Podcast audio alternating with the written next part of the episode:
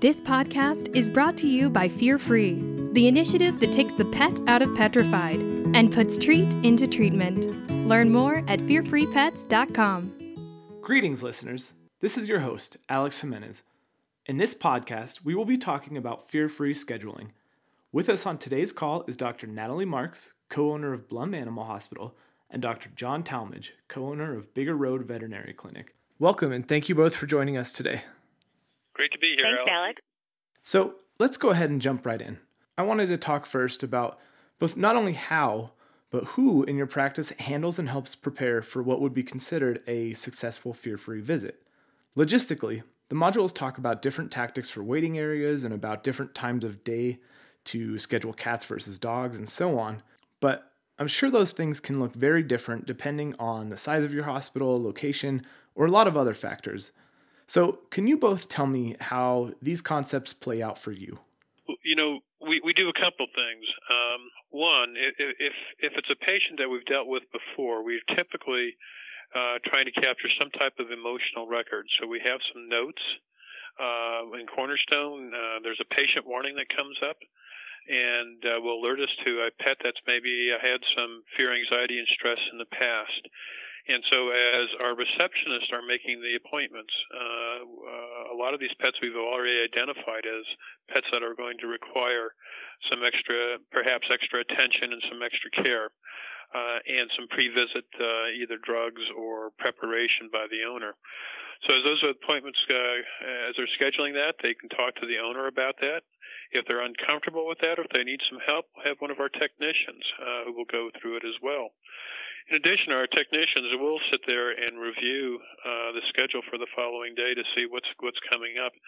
And in, some cases, uh, if they're more familiar with a pet than maybe perhaps what the doctor is or something, then we can go ahead and uh, they will uh, call the uh, owner and talk to them about the visit coming up the next day and some things we can be doing we typically schedule 20 minute appointments. Um, and for most of our patients uh, that we have worked with in the past, we have found this to be appropriate.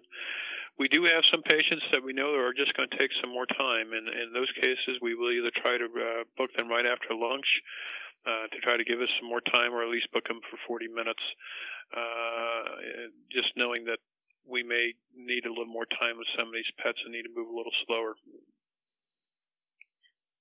Yeah, I definitely agree with a lot of what Dr. Talmadge is saying. Uh, we're doing similar practices um, in our urban practice here in Chicago, um, but there are some things that we've had to sort of adapt uh, based on our physical building as well as just how a lot of our clients either get to our practice or with their schedules.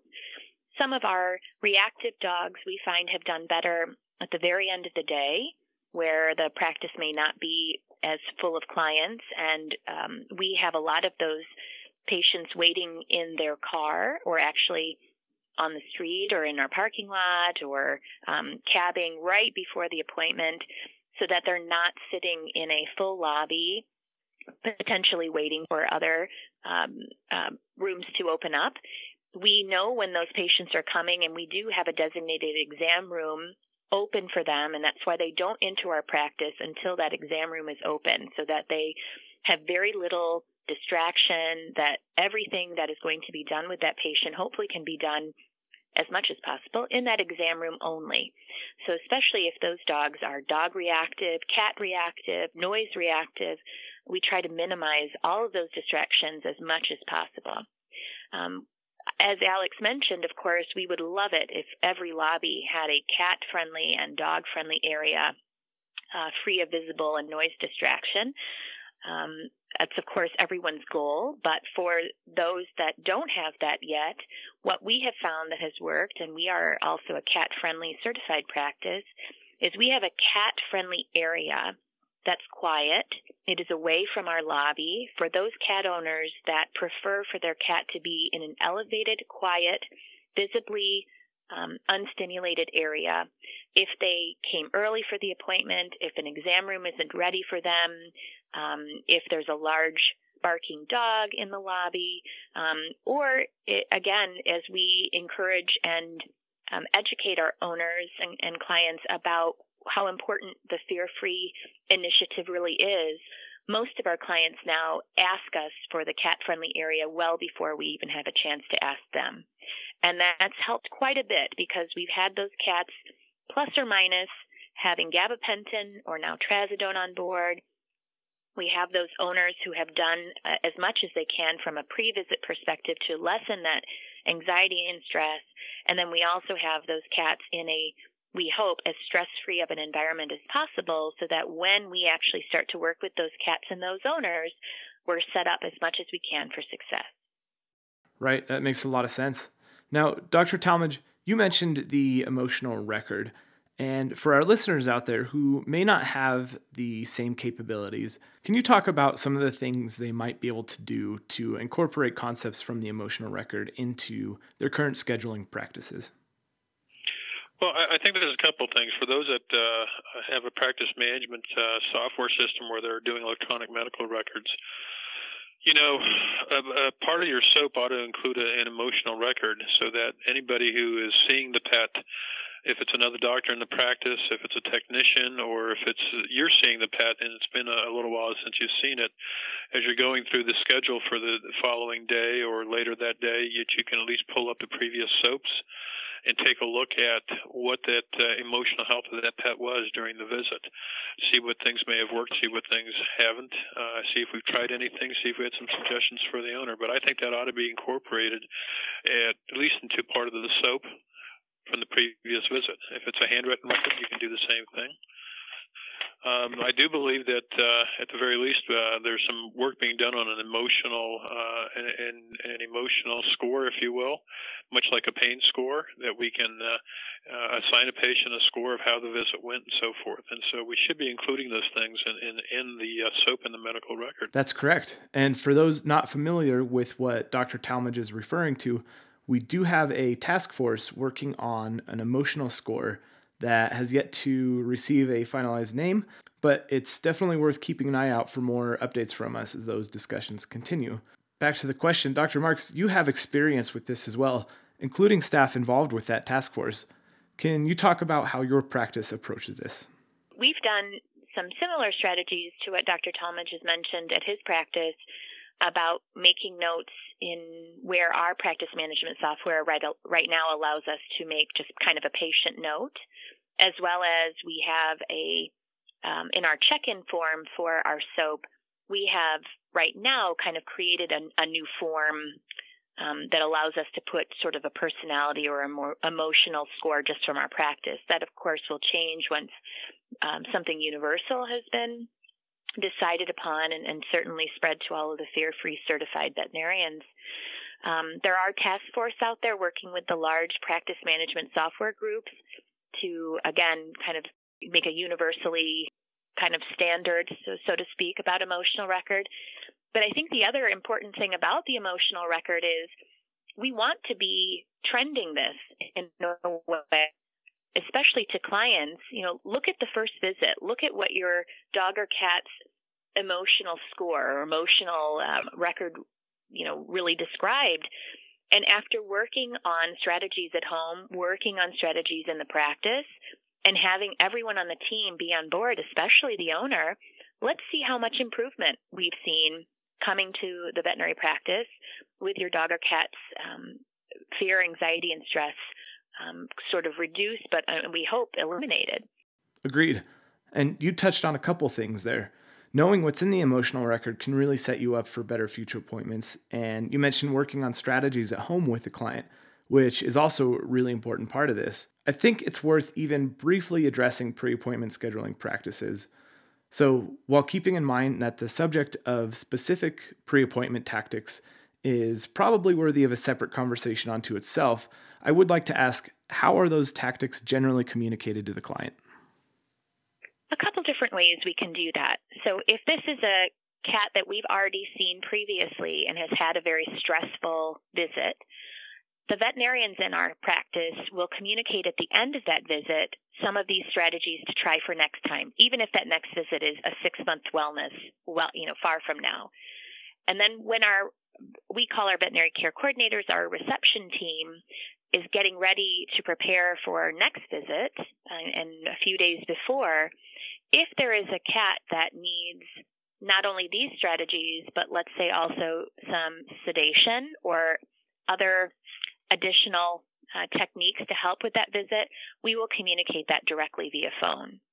We also, which we have found very helpful, have sent out e-blasts to our CAT clients communicating the strategy so that they have it in written form all the time and can refer back to that, as well as linking it on our website. Well, and I agree with Dr. Marks. I think the uh, planning for a fear-free visit starts at home. I think the owners need to be involved with it, and uh, having that conversation uh, with the owners uh, on uh, one of the prior visits, if something, if uh, obviously the pet has been severely stressed, is the time to start that conversation. Uh, one of the things we do also, if we see a, a, new patient for the first time, and it's obvious that the, that the pet is suffering from a lot of fear, anxiety, and stress, we may talk to the owner, and, and as I've said in the past, we'll call an audible and tell the owner we're not going to be able to do some of the things today uh, because we do need to uh, do some things that will help reduce that pet's fear and anxiety. And so, you know, we're not going to draw blood today, or we're not going to vaccinate today. But what we'd like the owner to do is to uh, let's let's start that pet on some pre-visit medications to help reduce the fear, anxiety, and stress on the next visit, or do some things uh, if it's a cat with a cat carrier and things like that to try to help with that. So uh, we will we will try to do some of those. Uh, so we've talked a lot about what happens before the appointment. We've talked a little bit about scheduling the appointment and some of the things that go into that. Dr. Talmadge, you mentioned this Audible earlier that I really like.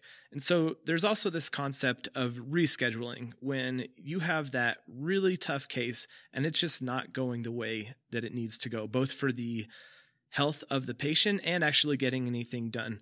Can you talk a little bit more about that and how that works with the scheduling process and getting them back in and even some of the things that you communicate to the client in cases like that? Sure. Uh, in fact, we, we we've got a case of that coming in uh, right when we're when we're done with this podcast. Believe it or not, Alex. Uh, Percy, who is a uh, six-year-old uh, uh, mixed breed dog, and we saw him for the first time about a week ago. And Percy had has not had some real pleasurable visits going to the veterinarian uh, and quote unquote gets taken to the back so that they can do some things on Percy. And it was pretty obvious when Percy came to the office, just really fearful, shaking, uh, uh, just wasn't going to let us do much with him at all. And so we really we spent the the, uh, the initial office visit last week just getting to know Percy, uh, taking him up our treat ladder, and uh, found out that he really liked hot dogs and uh, we just worked. Uh, yeah, we worked with him uh, during the visit, just just uh, just trying to to get him uh, just comfortable being there and realizing not necessarily everything you know bad things are going to happen. But we also talked to the owner and had a heart to heart talk to her about you know, uh, what we really needed to do uh, is get Percy on some pre-visit drugs to get him calmed down. We it may even require sedation. We don't know, but it was obvious that we weren't going to be able to do anything on the visit last time without really forcing things with Percy and making things even worse than they have been. The owner was really grateful, and so yes, well, Percy had been scheduled for some vaccines and for a heartworm test. Uh, he went home, just had some hot dogs, and but also with a script uh, for some pre-visit drugs. We're going to start him on some gabapentin. We're going to see if that's enough this time to at least uh, get some vaccines into him. And if it's not, then we will talk to the owner about the next steps in terms of what we need to be doing.